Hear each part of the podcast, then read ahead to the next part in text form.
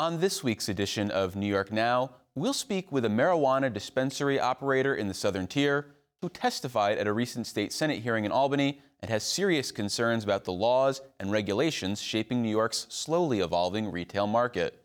And later in the show, in light of new spending recommendations from the state's Opioid Settlement Fund Advisory Board, we're going to share two excerpts from our special series on opioids in New York. I'm David Lombardo, and this is New York Now. Majority will pass legislation. I will fight like hell for you every single day, like I've always done and always will. passing these bills on the floor, making yet another stand. uh, for New York. Welcome to this week's edition of New York Now. I'm David Lombardo, filling in for Dan Clark. Back in 2021, Democratic state lawmakers and then Governor Andrew Cuomo signed off on legislation allowing for the legal consumption of marijuana by adults and paved the way for New York to establish a retail marijuana market. The ensuing two and a half years, as the state has worked to build out that retail market, has been marred by delays, controversy, and unmet expectations. The process was initially delayed by a failure to appoint state regulators who, once in place, struggled to keep pace with their vast array of obligations, which include oversight of the existing medical marijuana landscape and all the elements of a retail market, including growing, processing, and selling marijuana. At the end of 2022, the first legal marijuana dispensary opened in New York, and despite Governor Kathy Hochul predicting last year that the state would open up about 20 new retail shops a month, there are only about two dozen legal retailers in all of the Empire State, while illegal dispensaries have flourished, making up more than 95% of the shopping options for marijuana consumers. The state's effort to open more dispensaries has been undermined by lawsuits, limited access to capital, and burdensome regulations from the Hochul administration. For those shops that have been able to open, though, there are still obstacles, including strict limitations on advertising and highly taxed marijuana products, which put their businesses at a disadvantage compared to the illegal dispensaries.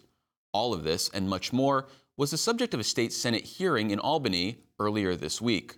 One of the witnesses in the nine hour hearing was Damien Cornwell, who serves on the board for the Cannabis Association of New York and is the operator of the Just Breathe marijuana dispensary in the Southern Tier.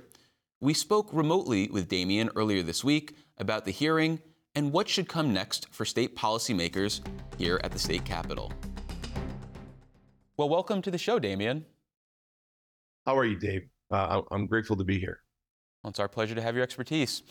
So, you began your testimony at the recent Senate hearing in Albany by talking about the THC potency tax on marijuana, which is a complex system levied at the wholesale level and ultimately built into the price paid by the consumer.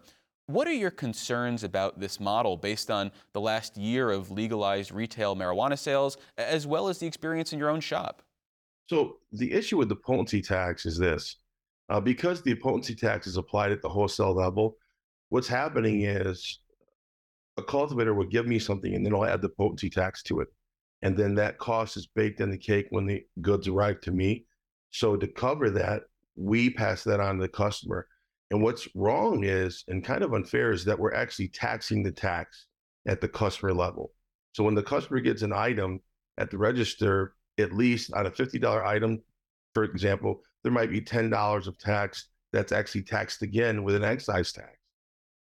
And the problem with that is when you're competing with, with the illicit market, Dave, um, it makes it so the the products are overpriced. And so people are actually drawn to the illicit market that are looking to buy based on price. And that's why that policy has to change.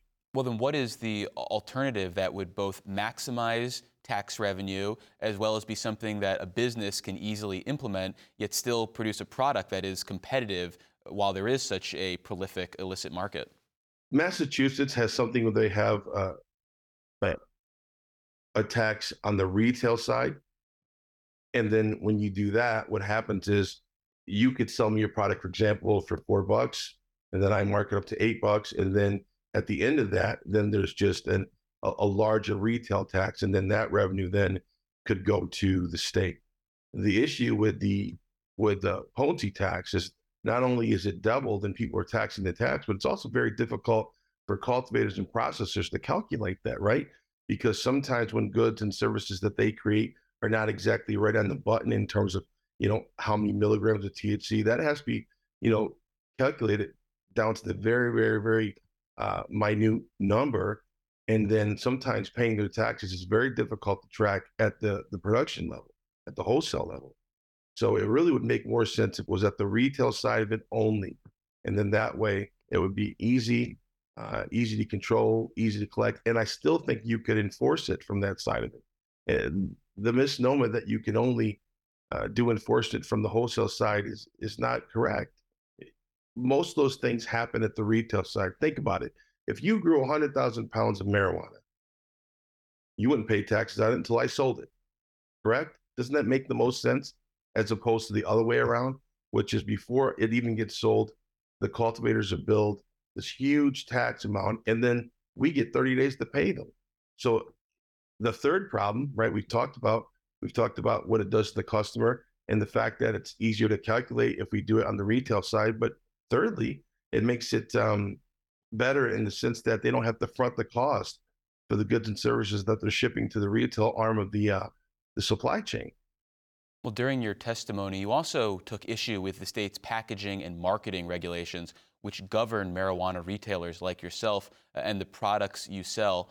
What's the issue there, especially compared to the experience uh, of the illegal dispensaries? Let's just unpack this. I think the state wants to make sure that they're legislating down to the lowest common denominator of uh, of influence to the the youth demographic, right? So they want to make sure that we don't attract uh, younger people in the market. However, some of these policies uh, that they have in place are so restrictive, it's actually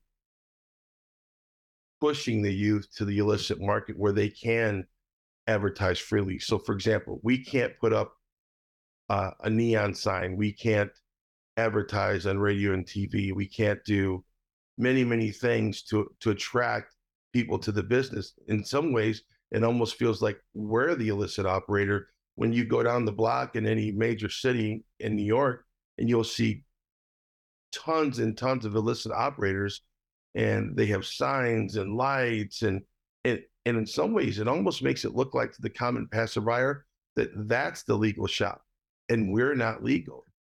The best deterrent to the illicit market would be a thriving legal market, but how can we compete if we can't have the same tools to advertise and get the word out that hey this is where you can find safe tested reliable products in the new york market we they should be doing everything they can to help us propagate that message within our communities so does that mean regulating marijuana dispensaries the same way we might regulate alcohol sales or, or should they be say as restrictive as cigarette sales i would say the model that I think people tried to follow at the state level was alcohol. And I used to own a bar in my earlier life. We could do brand activations with products like Ciroc or whatever it might be, and they and the the distributor would come down and you know actually throw an event to talk about something they're rolling out. Right, we would advertise it on radio. We'd advertise it uh, in, in, in a multitude of ways. That's something we're not allowed to do right now uh, in uh, retail dispensaries and we should be able to do that. The other thing that's important is recently um, the OCM uh, disallowed our ability to do education events at the retail dispensaries. And I just think that's counterintuitive to anything we'd want to do to advance our market. We should be bringing in cultivators into the licensed stores and letting them meet the communities that are buying their products. What better way to convince people that these are the right brands that you should be using and then and then having your questions answered by experts that actually create the products it's a real intimate way to create value in your community and i just think that that was something that was missed when they made that decision that really needs to be changed back in my opinion well, pivoting to another side of the marijuana marketplace, in order to help the initial wave of marijuana dispensary owners get their operations up and running, the state set up a loan program, which one of your uh, fellow panelists at the Senate hearing described as predatory. Do you have any thoughts on the loans that have been distributed from the Social Equity Fund, which I believe had a 13% interest rate? So, by the grace of God, I was actually able to self fund, but I think that's a lot of the things I've heard about some of those those programs that came through DASNY are, are disheartening. And I think that even without looking into the particulars, just look at the end result. We've got 17 stores open, and yet we have hundreds of people that were licensed. So clearly there must be a disconnect, right? In terms of the availability of money and and the implementation of those plans. I think that as that fellow talked about in the testimony, uh, some of his loan terms.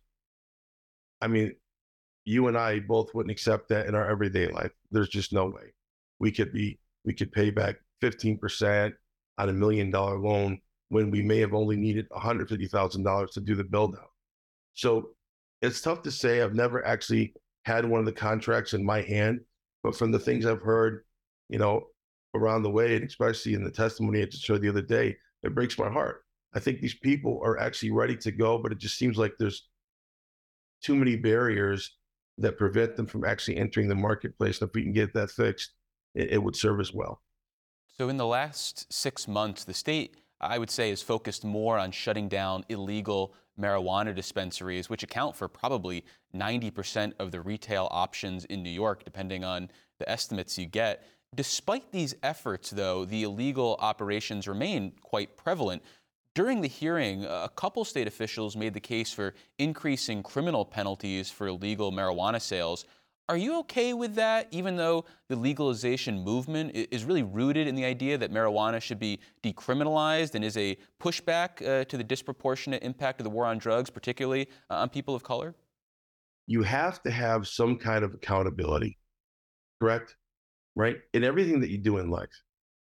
At the end of the day, shutting down the stores is a good idea, but it's not working if guys can just pay a fine and open the next day or open the next week or throw up another LLC, get another location and open again. And then OCM has to chase them down for two months and shut them down again. So what's happening is there has to be a higher level of accountability. However, we do that, um, to help the legal market grow. And I, I just believe that you can walk and chew gum at the same time. I don't think that you have to attack people that are working in cannabis, and I don't think it has to be fair and unjust. But I think if there there should be something that happens for a multiple for a person that has multiple offenses. I'm sorry, um, and then that way there would be some accountability and a true deterrent. Right now, money is not a true deterrent some of these illicit shops in small towns are making $400,000 a month.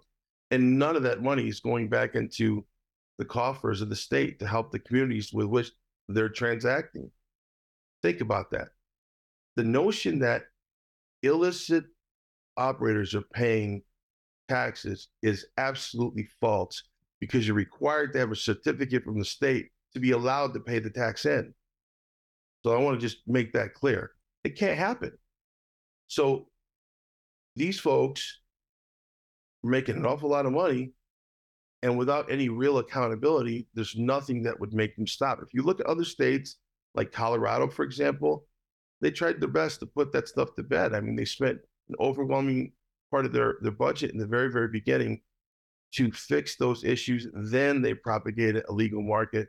And then that became the norm in the state. Right now, I think we're we've kind of got the cart before the horse. So I think that if you even have accountability, I guess what I'm saying is it doesn't mean you have to reinstitute the war on drugs. You just have to obey the rule of law. It's a far different thing. Well, turning to another side of the competitive marijuana marketplace, how do you feel about state regulators paving the way for large medical marijuana companies to get into the recreational space before state law even required a pathway into the retail market? I think that's unfortunate as well. I think the original plan was the best plan, which was that applicants that were equity applicants or people that were in uh, either disabled veterans or minority applicants, so on and so forth. Um, these folks needed a three-year one runway to kind of establish their businesses and get going. What's happened with all the litigation that's come against the state, and it's unfortunate, is that now the ROs are entering the market, but what was prescribed was a long runway to help these folks get established so they then could compete with box stores and folks that would be vertically integrated. And, and for listeners, though, the, the ROs is referring the uh, the medical organizations, right? I'm so sorry. I'm so sorry. Yes, sir. Yes, sir. ROs would be like medical, and they're vertically integrated, right? So for all those all you folks out there, that just means that these guys can grow their own products and then sell them. And in addition to that, they can buy uh, recreational products from our local growers and put them on their shelves, which competes against regular adult use uh, dispensary uh, stores. And then eventually, the our stores will be able to buy products from them, which would significantly reduce the amount of things we might buy from New York farmers. So these these are really complex things. I don't want to get get too heavy into that, but the bottom line is I think we all expect that medical has a place in the market. That's not a problem. That's fine. The problem is the timing, right? By plan, this is New York State plan. Eventually, we knew they were going to enter market. We just thought they would enter within three years. Hasn't been a year, and I think it. People think it's needed because the market's a little upside down and there's not enough stores open. But it could it could be a bit of a poison pill for the, some of the reasons that you stated uh, in your question. And you can see how it could really make a really lopsided thing in the market, make it very difficult for people that don't have the resources that medical facilities have right now. Does That makes sense.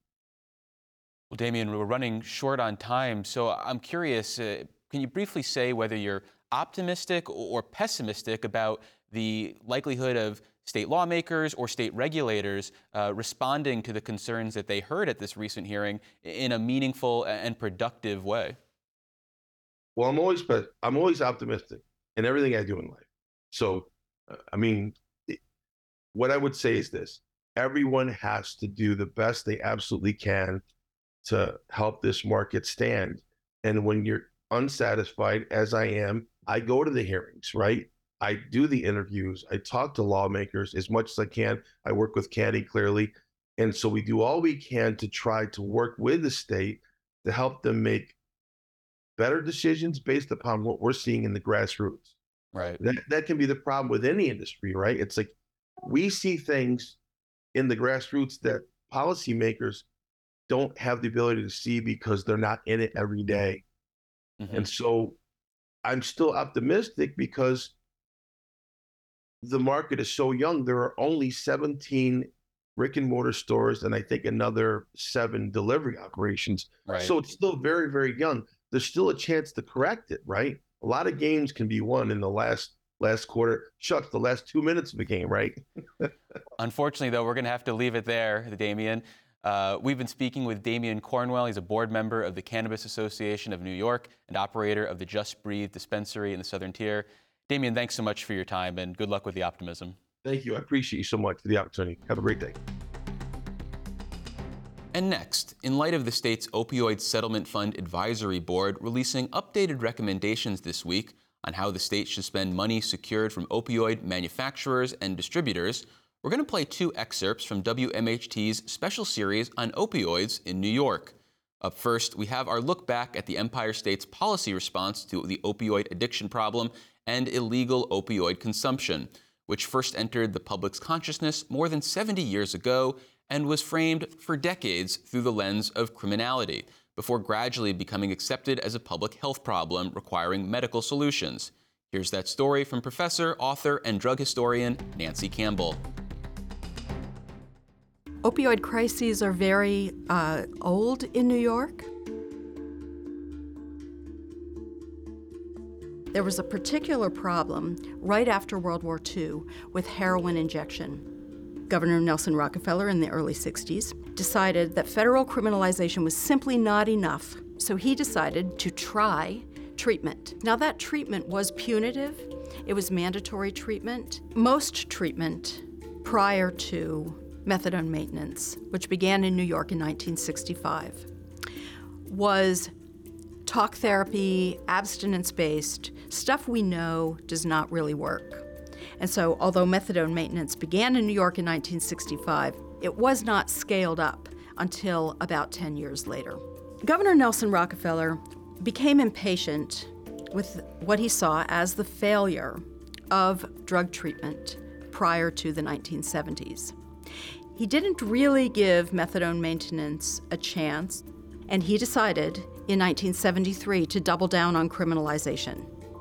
He decided we should lock people up, and if we took people off the streets for possession and trafficking, then we would nip it in the bud. That turned out not to work, in part because of the way that illicit drug suppliers responded. In many ways, the Rockefeller laws spur innovation among illicit drug dealers and suppliers. Mass incarceration disproportionately affected communities of color. Families, partners, spouses, and of course, the incarcerated individual.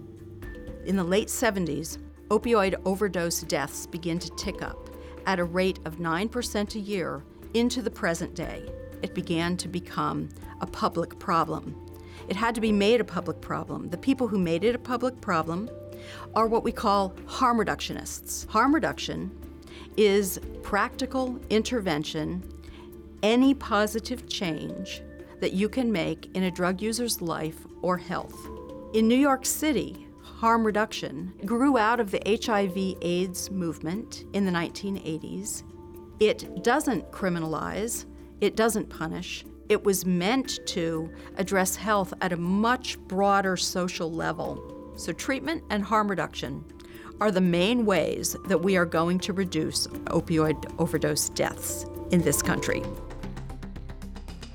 And for our second excerpt from WMHT's special series on opioids in New York, we're going to explore the evolving scientific understanding of opioid addiction, which helped drive the changing attitudes the public, and more importantly, public officials, have about the way to address illegal opioid use here in the Empire State.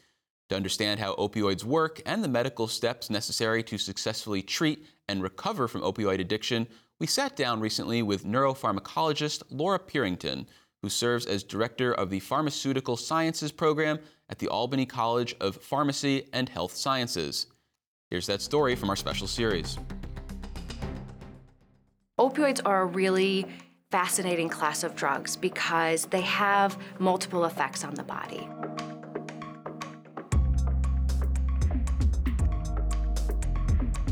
Opioids can work to help our, our brain uh, diminish pain signals. So there are receptors that these opioids bind to, which are expressed throughout the spinal cord. An opioid acting at an opioid receptor in the spinal cord can help suppress or inhibit painful stimuli from reaching the brain. We know that opioids are also used for recreational purposes, for the um, the high or the euphoria that they can produce, and this is caused by opioids acting at receptors within the limbic region of the brain. We know that opioids working in this limbic region can cause the release of another neurotransmitter called dopamine in a region of the brain called the nucleus accumbens. And that dopamine release is associated with feelings of reward, euphoria, and pleasure. Opioids are um, a class of drugs that can produce what's called tolerance. So, tolerance is, a, is an adaptation in your body where you need to take an increased dose of the compound in order to achieve the same effect. If someone was using morphine or another opioid medication for pain relief, over time, taking the same amount of drug actually leads to less and less pain relieving efficacy, so the person would have to then increase their dose over time. One of the things that we, that we have found helps to predict the abuse liability of a drug or the abusive potential of a drug is how quickly it can reach the brain to cause that release of dopamine in the nucleus accumbens. Fentanyl is an expert at reaching the brain very quickly and causing release of dopamine and that's going to cause fentanyl to be very very rewarding very quickly. So it's a it's an experience that a drug user would want to repeat and with repeated uh, use we know that this can facilitate the transition between maybe occasional use into that substance abuse addiction pattern of behavior. And there's yet another area of the brain that opioids work in, and this is in the respiratory centers in your brain stem, so in between your brain and your spinal cord. The cells in your brain stem are responsible for setting your respiratory rate. So they are the ones that tell your lungs, it's time to inhale now or you need to inhale more frequently or less frequently. Opioid receptors, opioids uh, as a class, are inhibitory, they're suppressive. And so, if we suppress that respiratory rate, what happens is that the time between inhalations becomes longer and longer and longer and can eventually just stop. And this can lead to some of the consequences of, of opioid overdose, including overdose fatality. Where we stand today, we know so much more about opioids, we know so much more about addiction or substance use disorder. Can we start to put our effort and our time and our resources more toward analyzing the demand and what's underpinning that demand? Um, and that's going to help us to better treat the people who are affected today in the present. And for more of WMHT's multi part special series on opioids in New York, visit WMHT.org. And that's going to do it for this episode of New York Now. If you missed any of today's program, want to revisit past episodes, or explore our web extras, check out nynow.org. From all of us at WMHT, I'm David Lombardo. Thanks for watching this week's edition of New York Now.